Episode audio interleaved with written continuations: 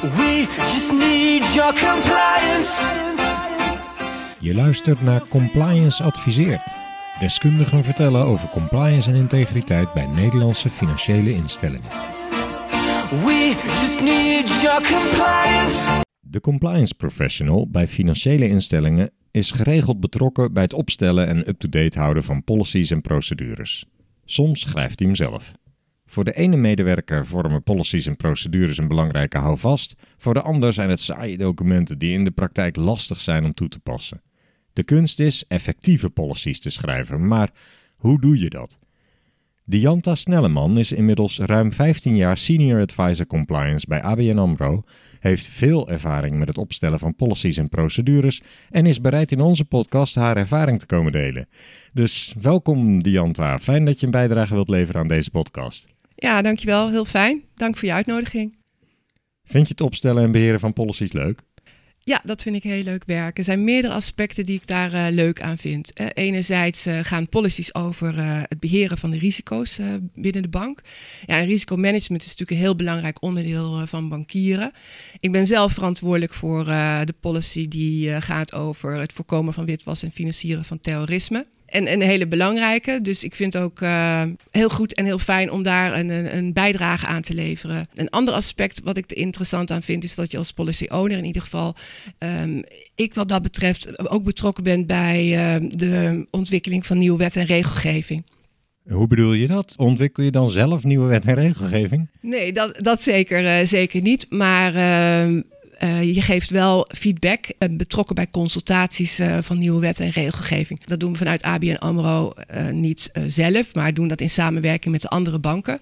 samen met de Nederlandse Vereniging van, van Banken, de NVB. Mm -hmm. ik ben daar lid van de, de werkgroep wet en regelgeving criminaliteitsbeheersing.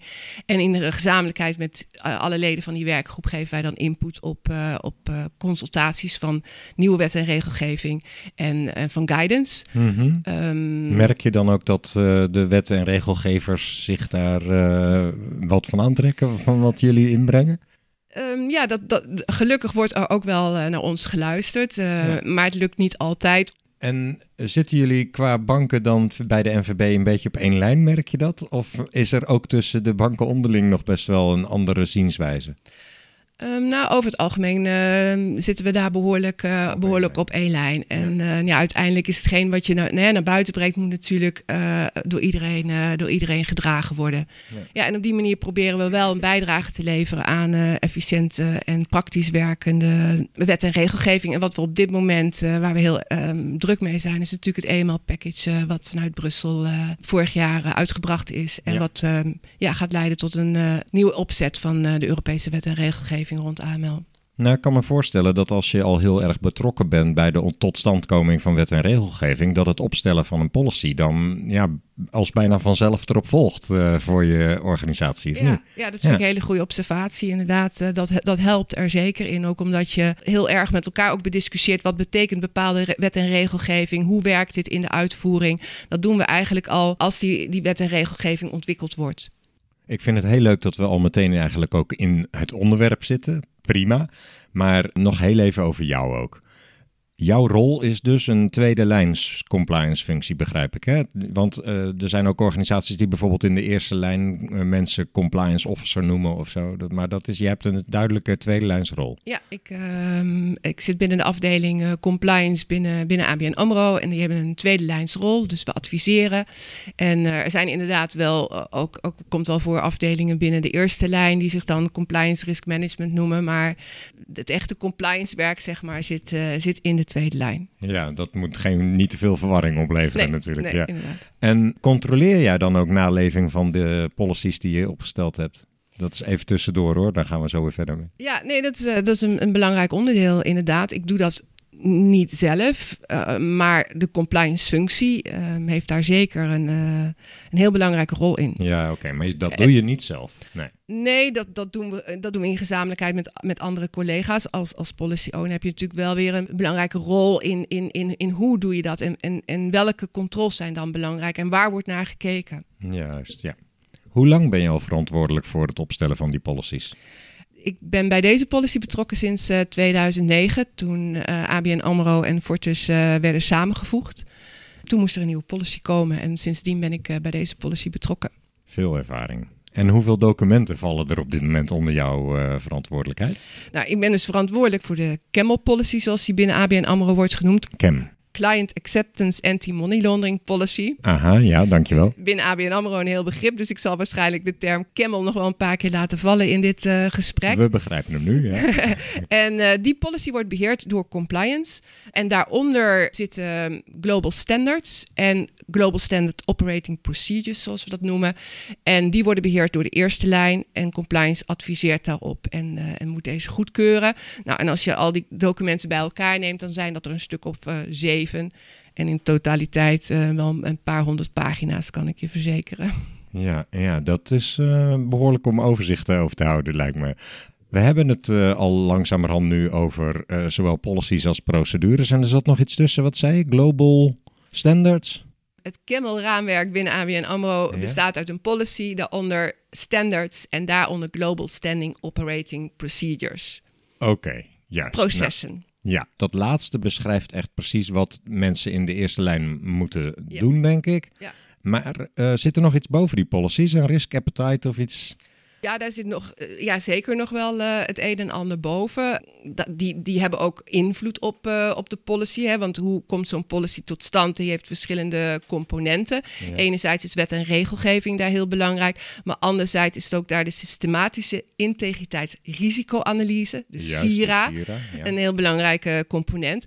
En als onderdeel in die SIRA, ja, die uit heel veel aspecten bestaat. Hè? De, alle risico's uh, waar de bank mee te maken heeft de controls die erop zitten, inherent restrisico, maar ook risk appetite zit in die SIRA. Die maakt er totaal uh, een totaliteit van uit. Mochten mensen dit luisteren en denken, SIRA, waar gaat het over? We hebben al een keer een podcast over opgenomen, specifiek over de SIRA. Daar gaan we het nu niet over hebben, maar ik wil wel even weten, dat is denk ik dan ook wel heel belangrijk, dat jij bij de ontwikkeling van die risk appetite en van die SIRA betrokken bent. Of bemoei jij je daar niet mee verder? Daar bemoei ik me ook mee, ja.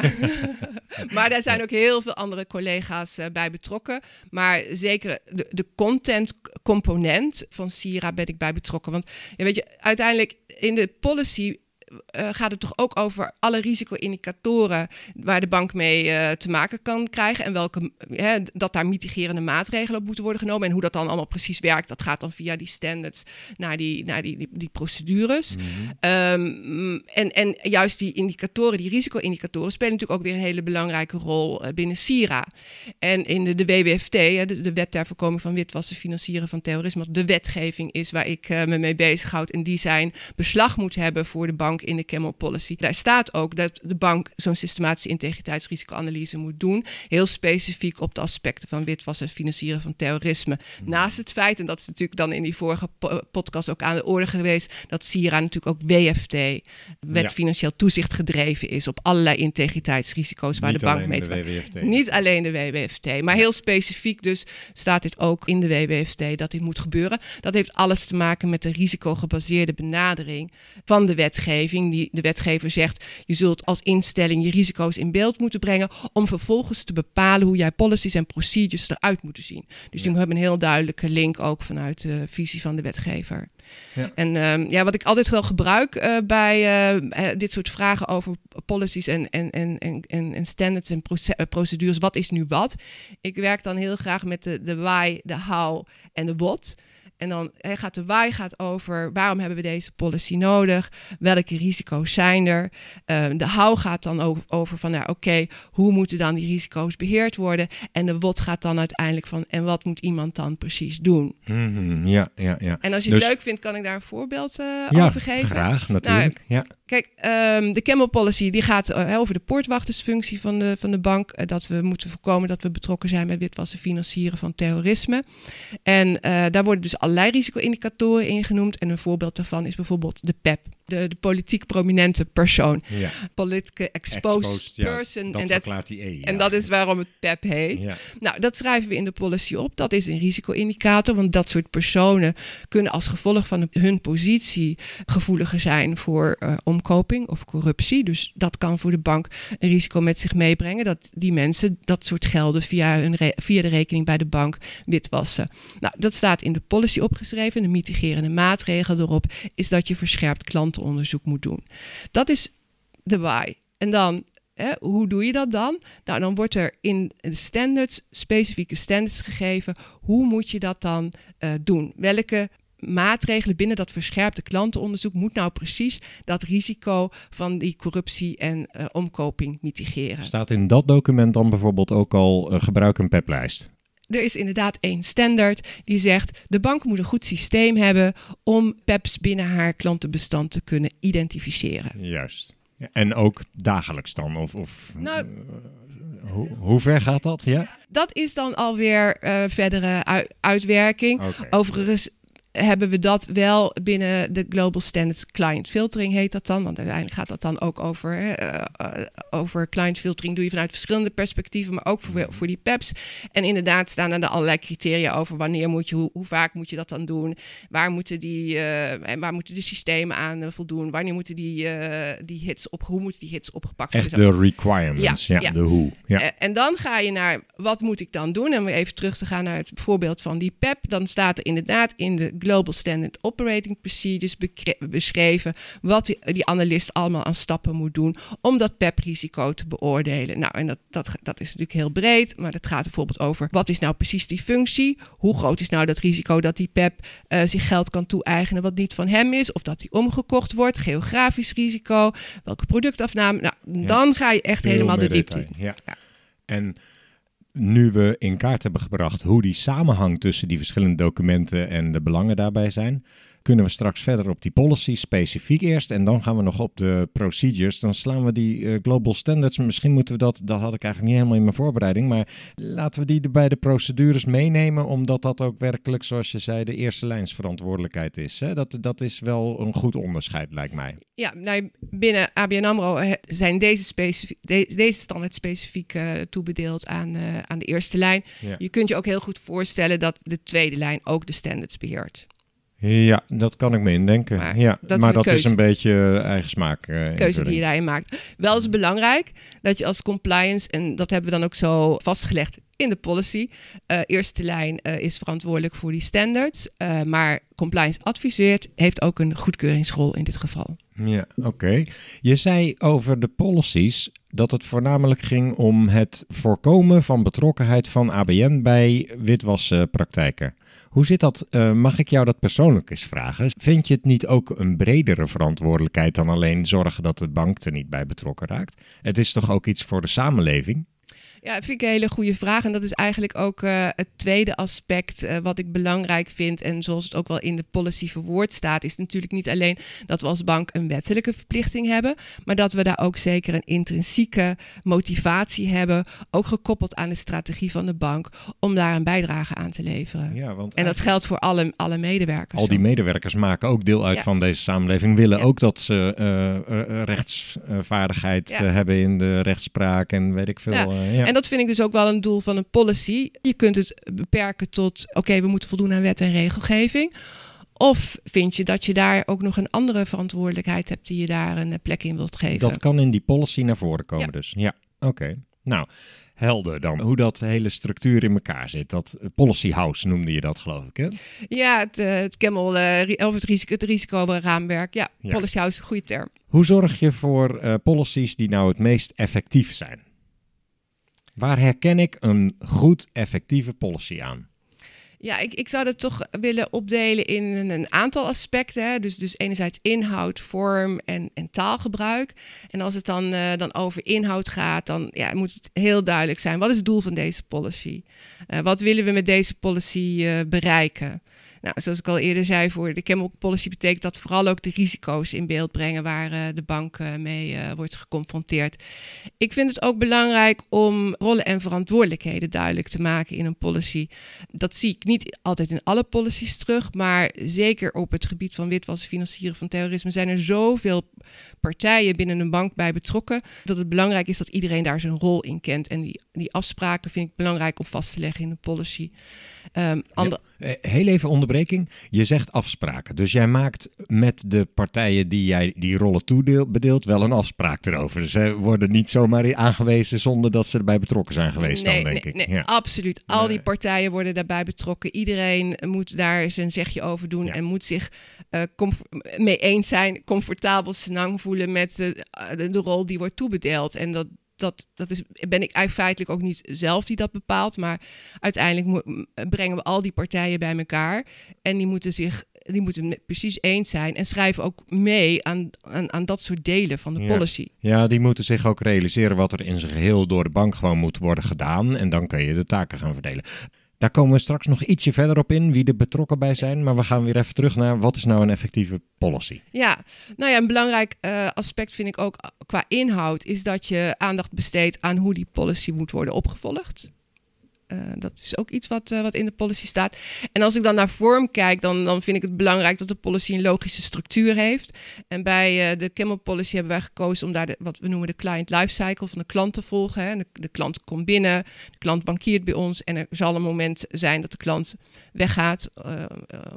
Eh, of de andere rekening door, door ander wordt overgenomen. Eh, erfgenamen bedoel ik dan even.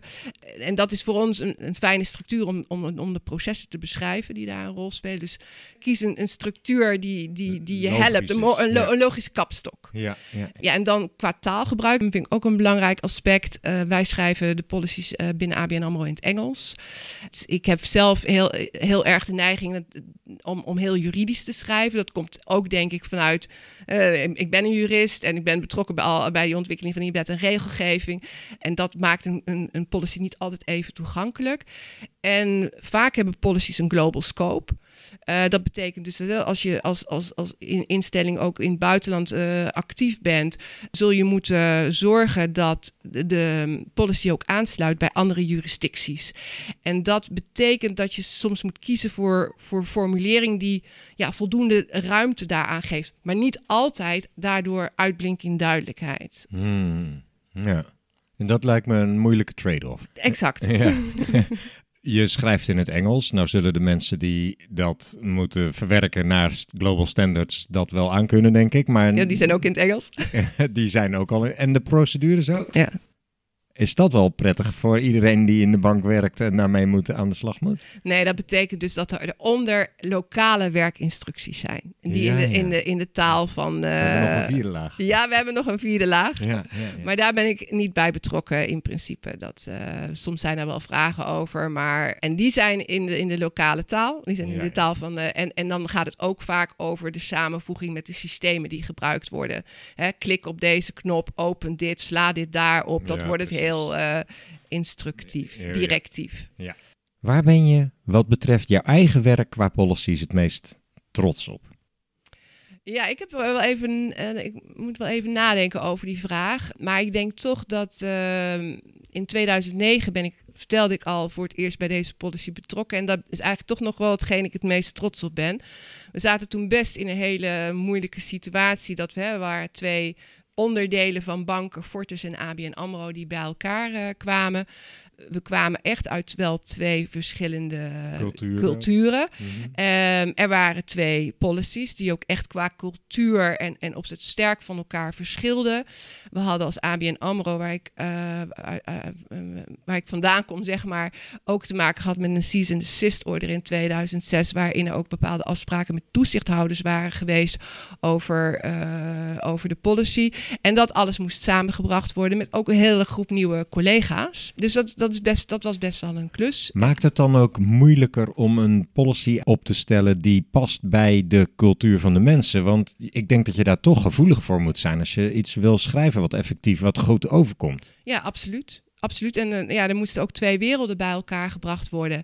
Ik moet zeggen, eh, een tijdje geleden heb ik, eh, moest ik die, had ik die policy weer nodig. En dan ja, heb ik er nog eens naar gekeken. En dan, dan kun je ook nog zien dat het, dat het, dat het wrikt. Hè? Ja, je dat ziet dat twee zoiets, werelden botsten soms een ook policy, in de een policy zelf. moet groeien, ja, in ja. mijn visie. En, en, en, en, en ja, moet weer samengebracht worden en passen bij de cultuur. Ja.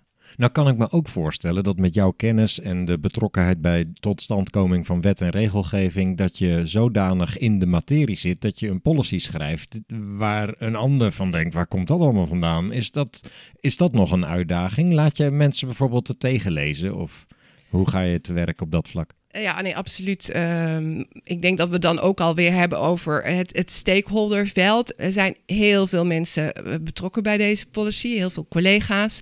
En iedereen, eh, iedereen leest mee. Maar jij hebt de eindregie. Mm, Ja, Juist, ja. Ja, maar ik kan me voorstellen dat het, een, eh, dat het echt behoorlijk wat afstemming... Hoe, hoe, hoe lang duurt het voordat je zo'n soort policy echt uit de grond gestampt hebt? Want ik denk dat je nu niet vaak meer hele nieuwe maakt. nee, ik hè? maak, maak geen nieuwe policy nie- meer. Maar je moet wel rekenen dat ik met een review van de policy toch wel drie maanden bezig ben. Ja, dat is inclusief dus alle tegenlezen cycli en zo. Ja, het iteratief proces. Ja. En Ja. Wat is voor jou het beginpunt van het opstellen van een policy? Want we hebben het zojuist dus al even gehad over dat je het nu eigenlijk nog onderhoudt. Maar stel je zou bijna opnieuw moeten beginnen. Wat is dan steeds het beginpunt voor het aanpassen of het opstellen van een policy? Ja, voor mij is dat dan toch de wet en regelgeving. En dat is de basis. Die legt de, dat- legt de minimal standards. Ja. Misschien zijn er nog aspecten binnen de bank waar je eh, nog geen wet en regelgeving op hebt voor een policy. Maar inmiddels ehm, zijn onze toezichthouders zo actief op dit, dat dit vlak dat ik me dat bijna Je niet hoeft meer niet kan meer voorstellen. zelf iets bij te bedenken in ieder geval. Nee, nee, als ik kijk wat, eh, wat eh, alle toezichthouders zoals de EBA en ESMA, et cetera, produceren, dan eh, denk ik dat je eigenlijk overal wel een, een, een- een, een basis hebt in guidance. Helemaal voor, eh, want ik ben bij 2009 betrokken geraakt. 2008 is de, de wet ter voorkoming van witwassen van financieren van terrorisme gekomen. Maar daarvoor eigenlijk was er binnen Nederland alleen maar de wet MOT en, eh, en de WIT. Ja. En nog steeds, maar zeker toen, werd er ook vooral gekeken naar andere eh, partijen die hè, vooraanstaande partijen die guidance geven. En denk dan aan het Basel Committee on Banking Supervision. Ja, ja. Kijken we nog steeds naar hun sound risk management. Dus dat soort partijen, FATF, zijn ook relevant natuurlijk om, om te betrekken. dat probeer je dus in een policy ook allemaal bij elkaar Ja. te krijgen. Eh, Dat zal hopelijk wel ongeveer op één lijn zitten, maar toch eh, verschillende grootheden of uitgangspunten kennen. Ja, ja. Dat is ook nog wel een uitdaging om dat bij elkaar te schrijven dan. Ja, dat Ja. is absoluut een, eh, een uitdaging. En ehm, ja, ik, eh, het, het kiezen van het level waarop je je policy wilt, eh, wilt schrijven is absoluut de uitdaging. Want ja, hoe, hoe high level die is, hoe korter die is, maar ik weet niet of die altijd effectiever is dan. Want uiteindelijk moet iemand er toch wel uit kunnen gaan destilleren. Wat voor standards heb ik dan nodig en wat moet ik uiteindelijk doen? Ja. Dus dat is een, een continue balanceeract tussen enerzijds hè, het high level en anderzijds toch dat het richting moet geven aan wat, je, wa- wat medewerkers eh, moeten doen op een bepaald vlak. Is er een centraal document wat echt jouw centrale policy is? Of heb je meerdere naast elkaar die een centrale basis vormen voor die global standards? Nee, er is, er is één, één policy en die vormt de basis voor al, die, eh, al die documenten daaronder. Oké.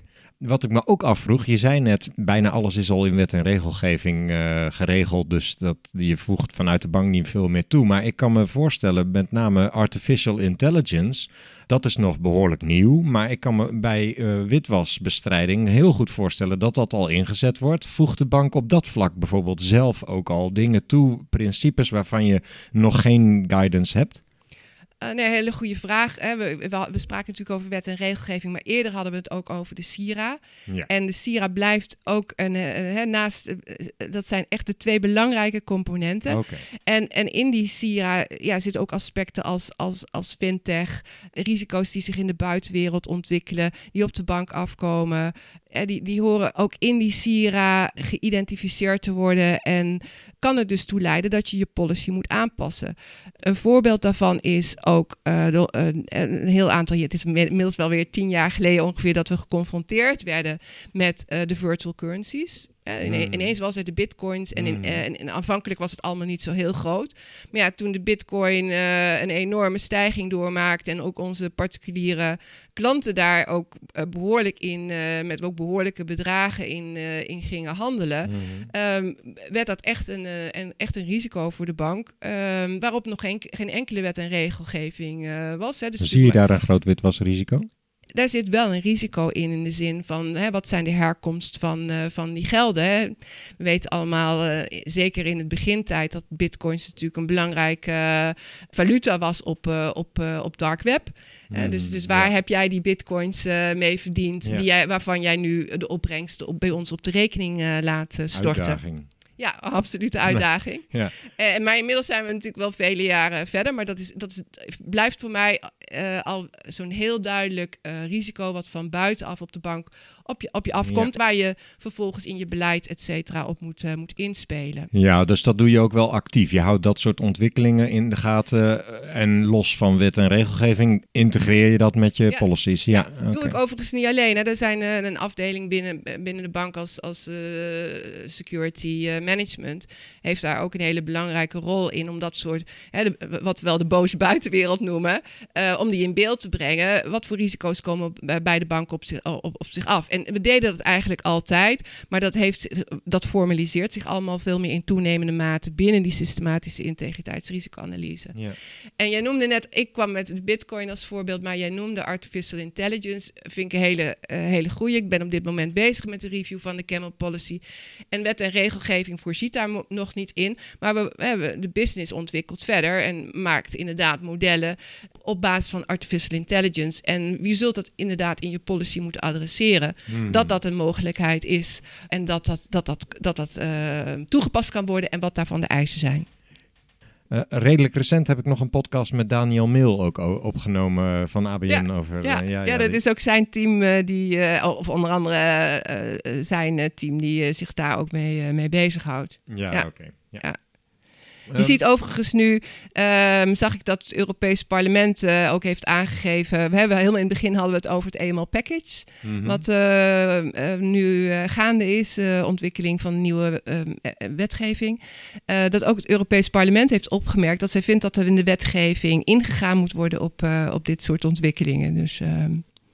is het zo dat als er iets in de policy staat van hier moeten we rekening mee houden, en de business zegt, het staat niet in de policy, dus ik ga het gewoon maar doen dan. Of hoe werkt dat? Moeten ze dan toch bij jou langs om te vragen om toestemming? Of dat, moet het eerst in een policy staan voordat ze ermee aan de slag mogen? Of hoe werkt dat? Ja, hele interessante vraag. Um, ja, ik denk dat je het dan ook over, over deviations uh, hebt, wat wij dus dan zo noemen. Hè? Dus, dus de, de business wil afwijken van de policy. Mm -hmm. Of er, er, is, er is nog niet in voorzien. Dat zal vast gebeuren. Uh, dat, dat komt absoluut, uh, zomaar, absoluut voor. Ja. Dus dat betekent dat we dan tijdelijk een oplossing moeten vinden. en je hebt al eerder gevraagd van, hè, wat vind je belangrijke onderdelen in een, in een policy? Nou, in een policy moet je dus ook aandacht besteden aan hoe je dat proces doet. Ja, ja. Het aanvragen van deviations. En je hebt me ook al eerder gevraagd, uh, wat, wat is nou input voor een policy? Nou, ook de deviations, uh, die eerder uh, die afgegeven zijn gedurende een jaar, kunnen een aanleiding zijn om de policy aan te passen. Ja, ja. Nou ja, en, en, en dat artificial intelligence aspect is er bijvoorbeeld één, uh, één van, waarvan we zeggen van ja, we moeten daar echt nu in de, in de policy uh, dat adresseren, zodat uh, we dat ook faciliteren. Ben je nou constant bezig om die policies bij te werken? Of, Nee, nee, de, over het algemeen, de, de, de policy heeft een jaarlijkse review. En uh, ieder jaar denk ik van, of ieder jaar, zolang er geen wet en regelgeving is, denk je van, nou, dan valt dat best wel mee. Maar ook, uh, en dit jaar hebben we zeker geen enkel uh, guidance document of wet en regelgeving wat verwerkt moet worden, maar er is altijd genoeg, weer werk genoeg aan te, te doen. doen. Ja, ja, ja. Ja. ja, want dat is natuurlijk ook, je moet in een policy het zo vatten dat er eventueel door de business op een bepaalde manier richting aan of invulling aan kan worden gegeven. Zonder dat jij in de policy al bepaalt, uh, dit kan wel of niet. Dat, Ja. dat, het gaat om die hogere, abstractere uitgangspunten. Hè? Ja, dat, dat, is precies waar we het eerder ook over hadden. Ja. Wat ik zei van, hè, hoe zoek je dat level van, uh, van abstractie? Uh, want ja, het moet voldoende abstract zijn om de business de mogelijkheid, de, de, de, ruimte te geven om, om, om, om binnen de kaders daar invulling aan te geven. Maar aan de andere kant moeten de kaders duidelijk genoeg zijn, zodat er ja, iedereen ook wel weet wat kan en wat niet kan. En dat is echt de, een van de grootste uitdagingen daarin. Ja. En ja, in mijn visie is een goede policy vooral eentje waar heel weinig uh, afwijkingen, deviations uh, op nodig zijn. dat is de uitdaging. Hoe meer er zijn, hoe meer je Ja. achter je oren gaat krabben. Ja. Um, we hebben het er eigenlijk zijdelings zojuist al over gehad. Maar wat is nou eigenlijk je voornaamste doel van het opstellen van die policies?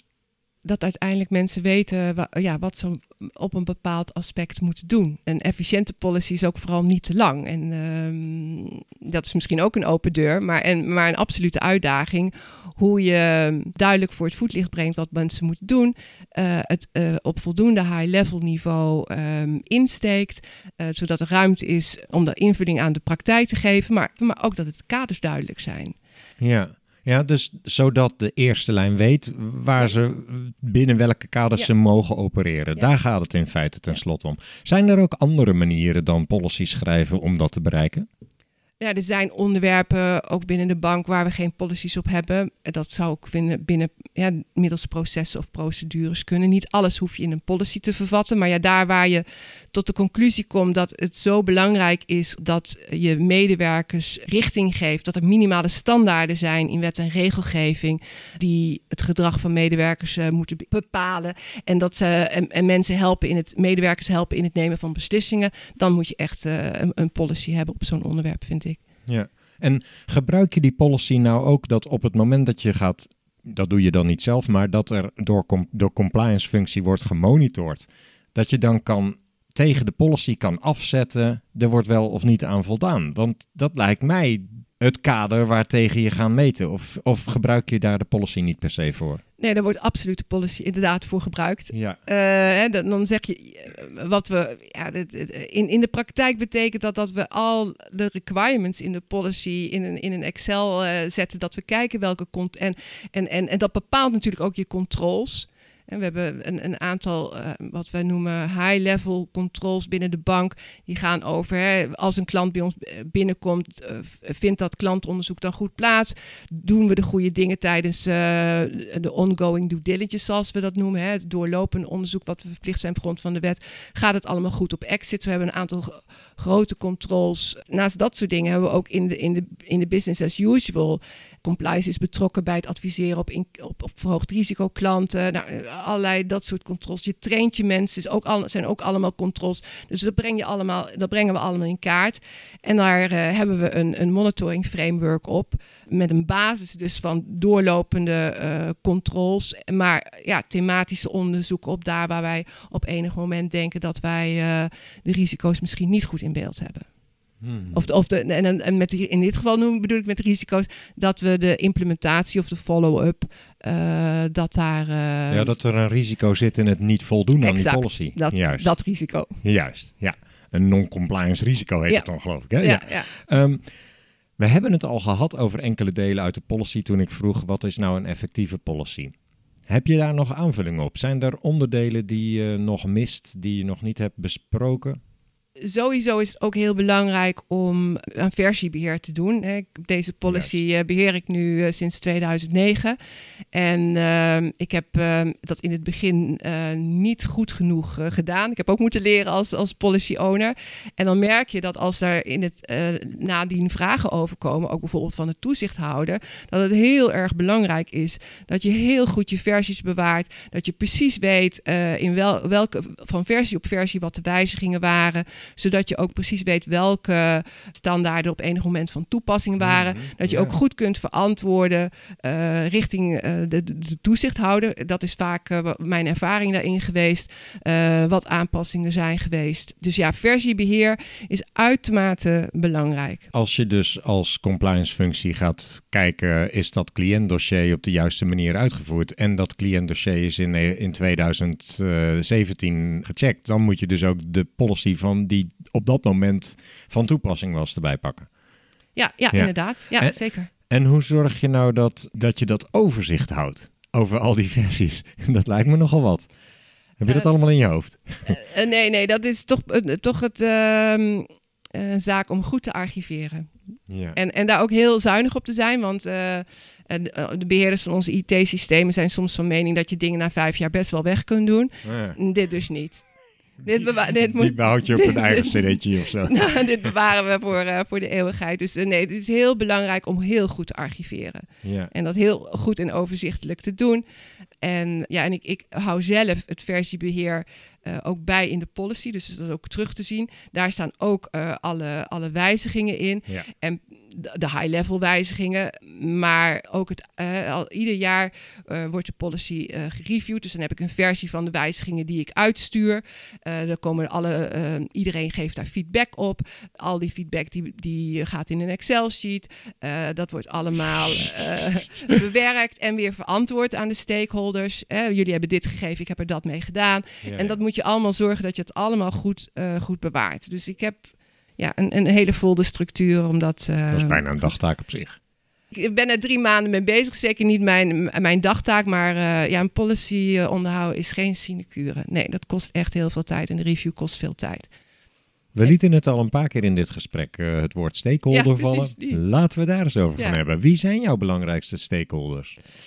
En ja, dat is voor de, voor die Camel Policy een heel, eh, heel ruime, ruime groep. Hè. Ik, eh, ik, als policy owner, even los van het feit of het nu over witwassen, financieel terrorisme gaat of een ander onderwerp, is het belangrijk dat je stakeholdersveld goed in beeld hebt. Je moet namelijk al je stakeholders meenemen. Het is niet zo dat ik in isolatie een policy zit te schrijven die dan over de schutting gooi en zeg jongens, vind hier Succes wat ermee. succes ermee. Je mag er al feedback op geven.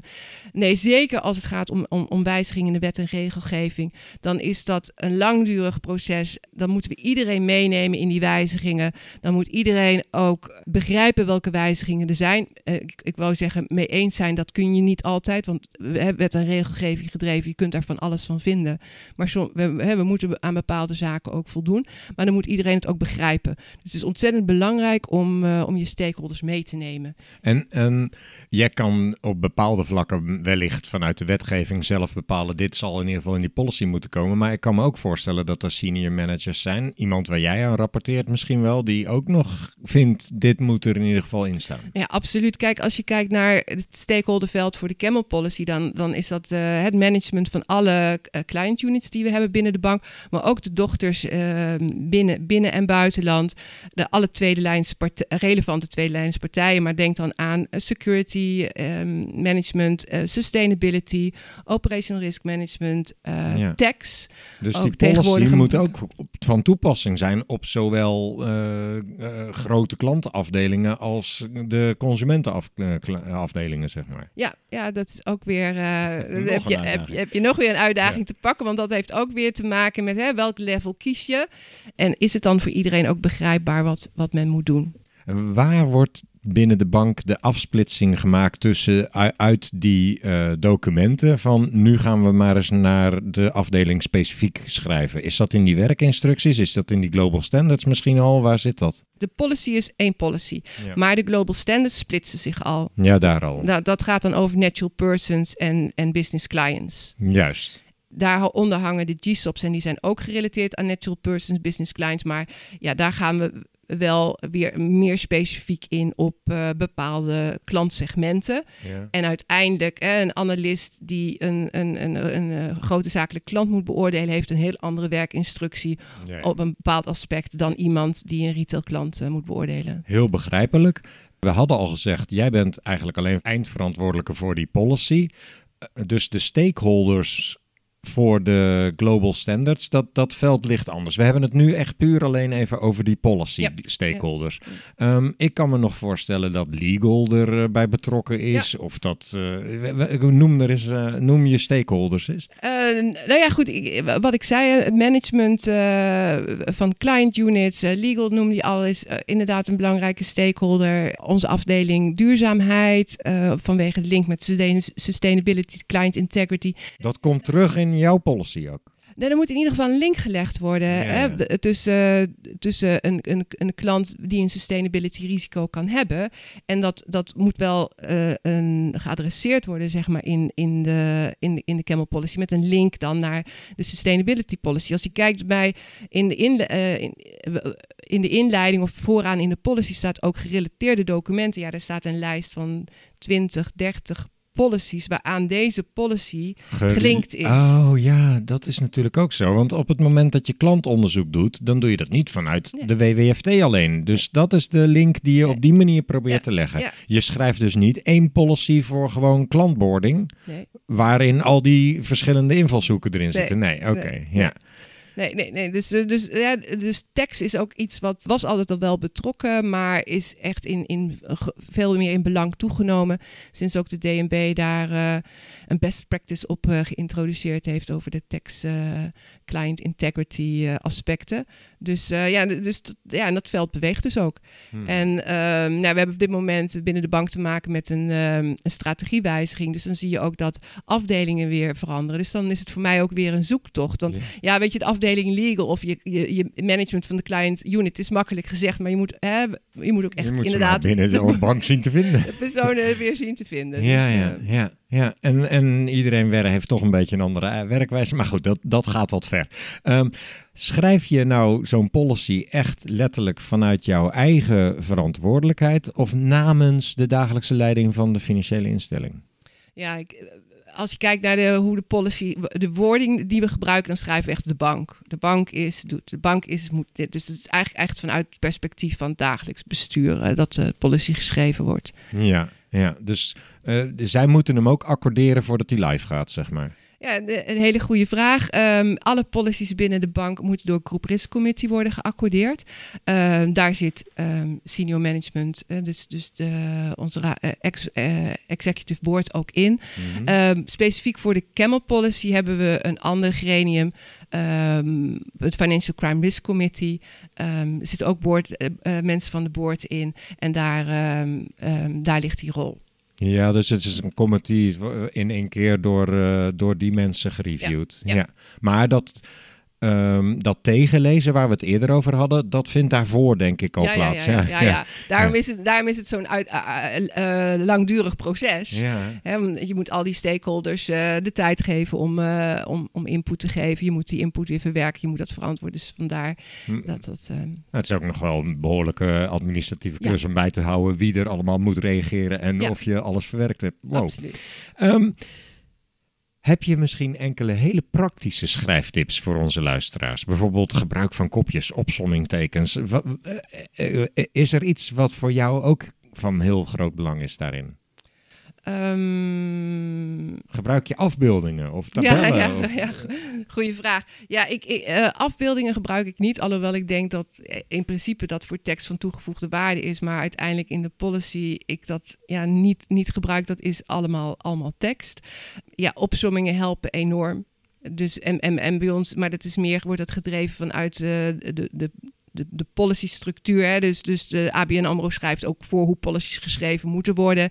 En die willen dan ook graag dat, dat de requirements, eh, dus vereisten, genummerd worden. Ja, dus de, dat, soort, eh, dat soort aspecten wel. Ja, Dus, ja dat eh, zijn misschien ook wel de tips. Maar ja. die zitten dus niet echt in jouw policy eh, als tips. Maar die worden ook door de bank bedacht. Ja, ja. Nou ja, we hadden het eerder ook wel over dat schrijven in het Engels. En daarvan ehm, hè, moeten we toch ook rekening houden dat merendeel van de mensen die die policy eigenlijk lezen ook, ook niet Engelstalig zijn.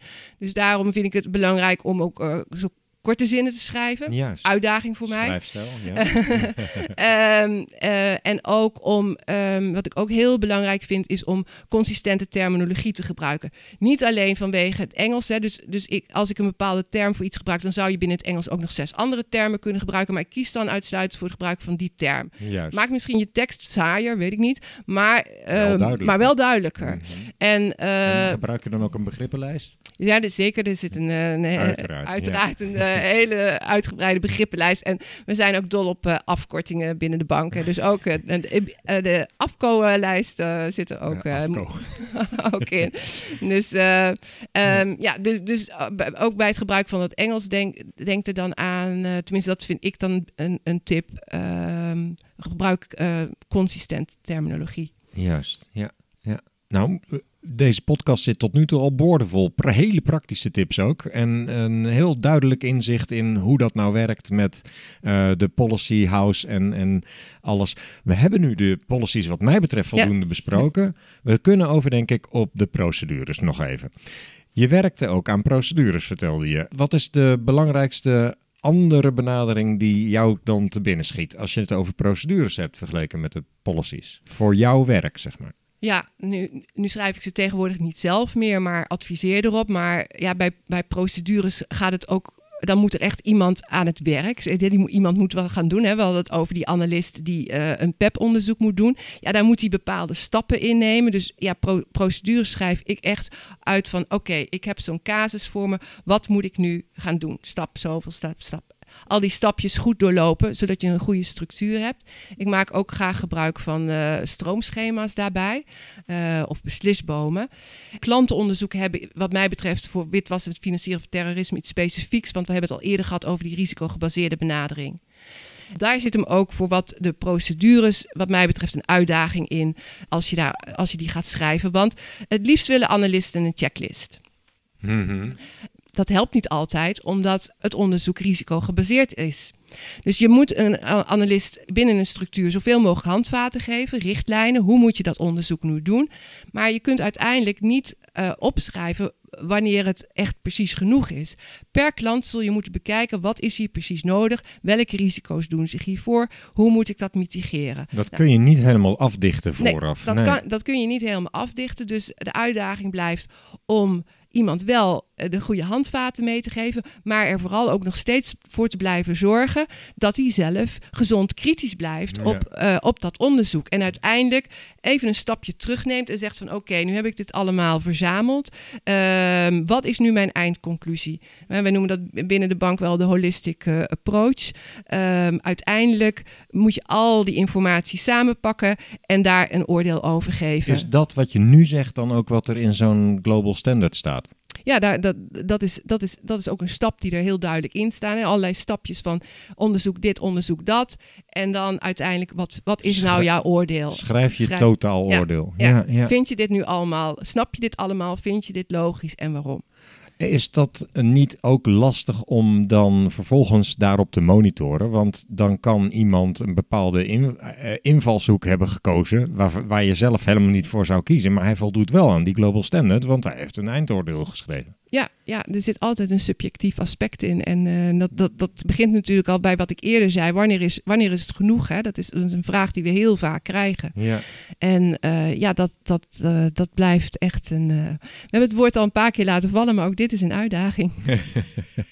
ja, ja, dat is toch wel een goede aanleiding geweest om deze podcast te maken, inderdaad.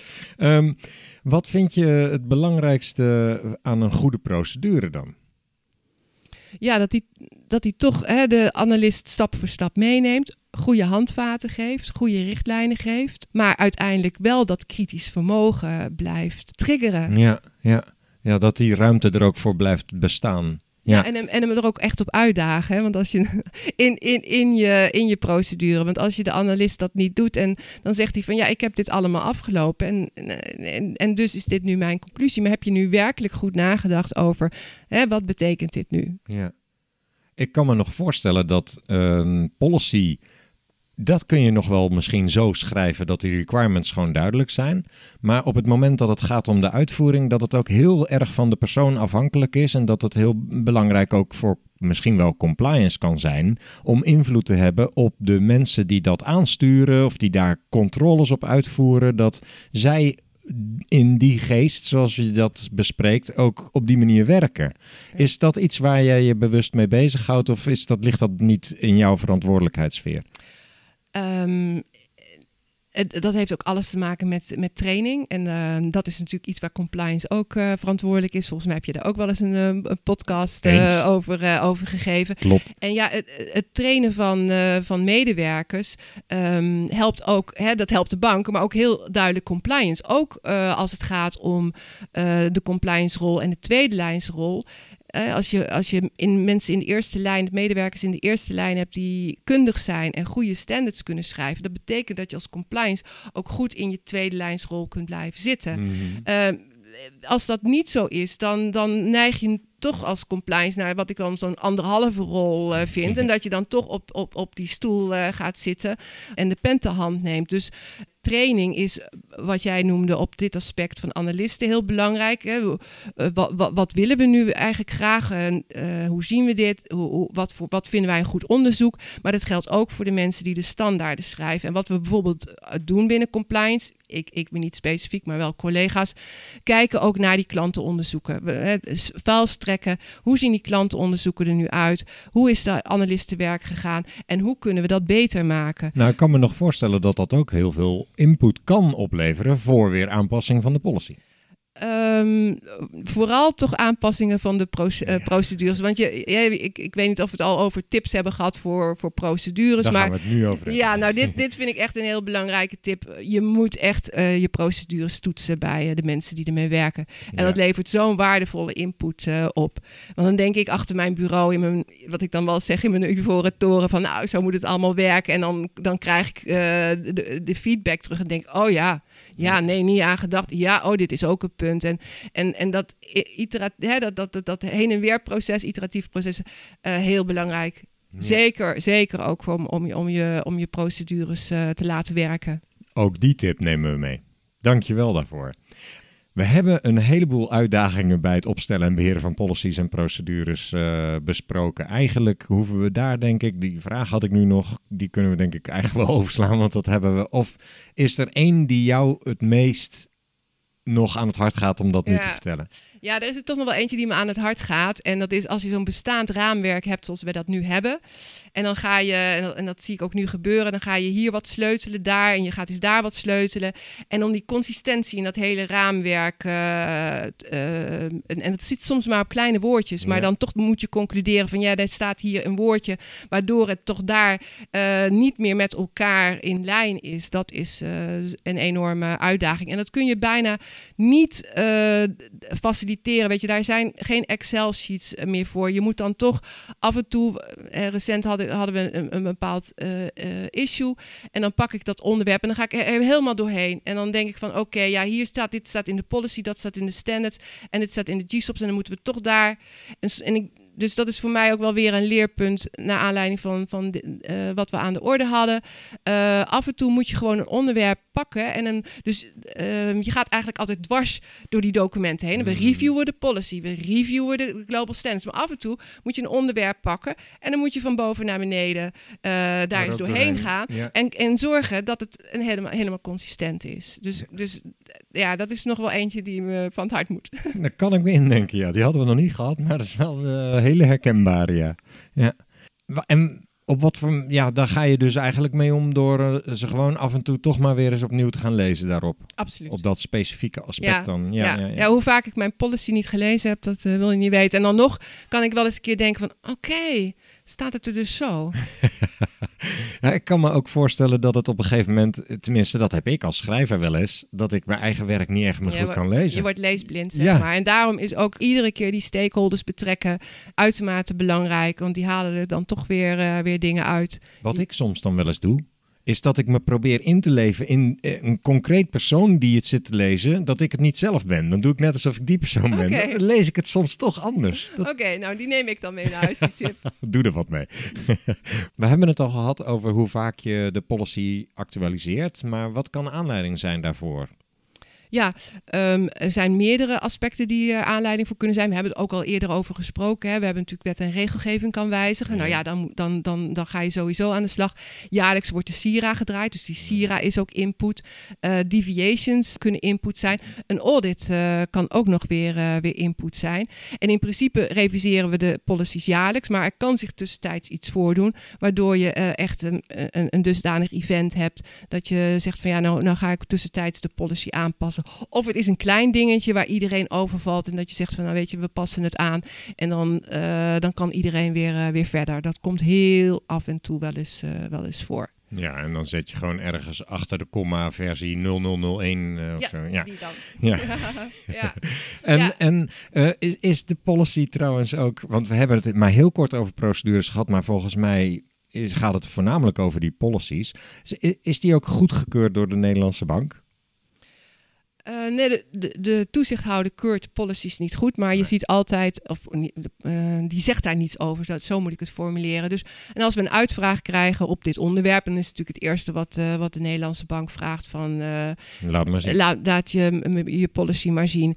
En, en door de jaren heen hebben we daar eigenlijk één keer feedback op, specifieke feedback op gekregen. En dat ging wel over ook het adresseren, specifiek adresseren van het voorkomen van financieren van terrorisme dat, dat, is er natuurlijk toch een soort, of in de wetgeving ook tegen aangeplakt, zeg ik altijd, uh, naar aanleiding van 9-11. dat men dacht van ja, oké, okay, er moet ook iets gebeuren. Voor mij voelt het nog altijd uh, als een heel moeilijk onderwerp om, uh, iets mee te doen in invulling aan te geven. En ook in de policy invulling aan te geven. Ja. Dus, maar als de policy een keer aan DNB is toegestuurd, interpreteer jij dan geen reactie als akkoord? Ja, zolang ik geen opmerkingen daarover krijg, ga ik ervan uit dat, uh, dat de toezichthouder er geen opmerking over heeft. Ja, nou dat is toch ook wel weer mooi meegenomen dan, toch? Ja. Hoe zorg je nou dat medewerkers altijd met de laatste versie van de procedure en van de policy werken? Want wat ik nog wel eens hoor is uh, dat iemand gewoon een versie opslaat even op zijn harde schijf zelf. En ja, wat, wat doet ABN om te zorgen dat nieuwe versies ook werkelijk geïmplementeerd worden? Ja, um, alle policies staan op, op intranet. Maar goed, dan moet je daar naartoe gaan om die, uh, die meest recente versie uh, op te halen. Ja, als een, een, een, policy gereviewd is, wordt het natuurlijk ook gecommuniceerd. Daaronder liggen de, de, global standards waar ook echt, en, en de GSOP waar ook mee gewerkt wordt. Dus er zit ook heel, helemaal veel communicatie rondomheen. Doe ik niet zelf, maar gebeurt door de afdelingen die daarmee werken. Al sinds de policy bestaat heb ik erop staan uh, van een geprinte versie is, is gevaarlijk. Want je weet niet of je de meest recente versie hebt. Check altijd uh, intranet uh, op de meest recente versie. Ja, dus, ja heel veel meer kun je niet doen, hè? Nee, nee, en, en, en het komt gewoon voor. Ik, ik, we hebben gewoon situaties gehad waarin uit de bureaula toch een geprinte versie kwam waarmee iemand aan het werk was en het, dat er inmiddels een, een twee, twee versies later waren. Maar goed, er helpt de digitalisering, flexplekken, thuiswerken, helpt hier ook allemaal in mee dat mensen veel minder ook echt met geprinte versies werkt. Want daar zat echt het risico uh, in. Ja, ja, ja. Nee, herkenbaar. Ik denk dat we zo een hele mooie podcast hebben. Maar we gaan natuurlijk niet afsluiten voordat jij ook nog de kans hebt gekregen om in lijn met onze titel van de podcast uh, jouw advies aan de luisteraar over te brengen. Ja, um, het is een advies wat ik um, heel kreeg toen ik uh, net bij compliance begon. En uh, goed, misschien is het voor mensen een open deur, maar voor mij was het toch wel een, uh, een, een, boodschap die ik al mijn hele compliance carrière meeneem. En hem eigenlijk twee dagen geleden kwam die nog weer aan de orde. En dat is kennisbelast als je ergens kennis van hebt, een situatie binnen de bank die niet goed is, een klant waar iets mee is, uh, wat gesignaleerd is, waar je, je kunt kennis niet negeren. Daar moet je op acteren, daar moet je onderzoek naar doen, uh, daar moet je mee kijken wat je daarmee wilt, wat voor maatregelen er, er nodig zijn en daarmee aan de slag. Dus, dus kennis je, belast. Dus je advies is blijf thuis en uh, luister nergens naar. of, Want dan heb je geen kennis. Nee, Het, eh, je bedoelt eh, daarmee, als ik het zo mag vertalen, betekent dat dus doe ook echt iets met wat je weet. Ja, Juist. inderdaad. Ja, oké. Hartelijk dank voor je heldere uitleg over je werk en over wat er uh, allemaal komt, bij komt kijken. Ik heb er heel veel respect voor gekregen wat het allemaal betekent om dit uh, overeind te houden, zeg maar. En ik wens je heel veel succes ook in de toekomst met, uh, met deze invloed ook op de wetgeving en dergelijke. Ja, ja. dankjewel. Ik hoop uh, dat de luisteraars er wat aan hebben. Ik verwacht hem wel. Dankjewel. Compliance. We just need your compliance. Je luistert naar Compliance Adviseert. Deskundigen vertellen over compliance en integriteit bij Nederlandse financiële instellingen. We just need your compliance.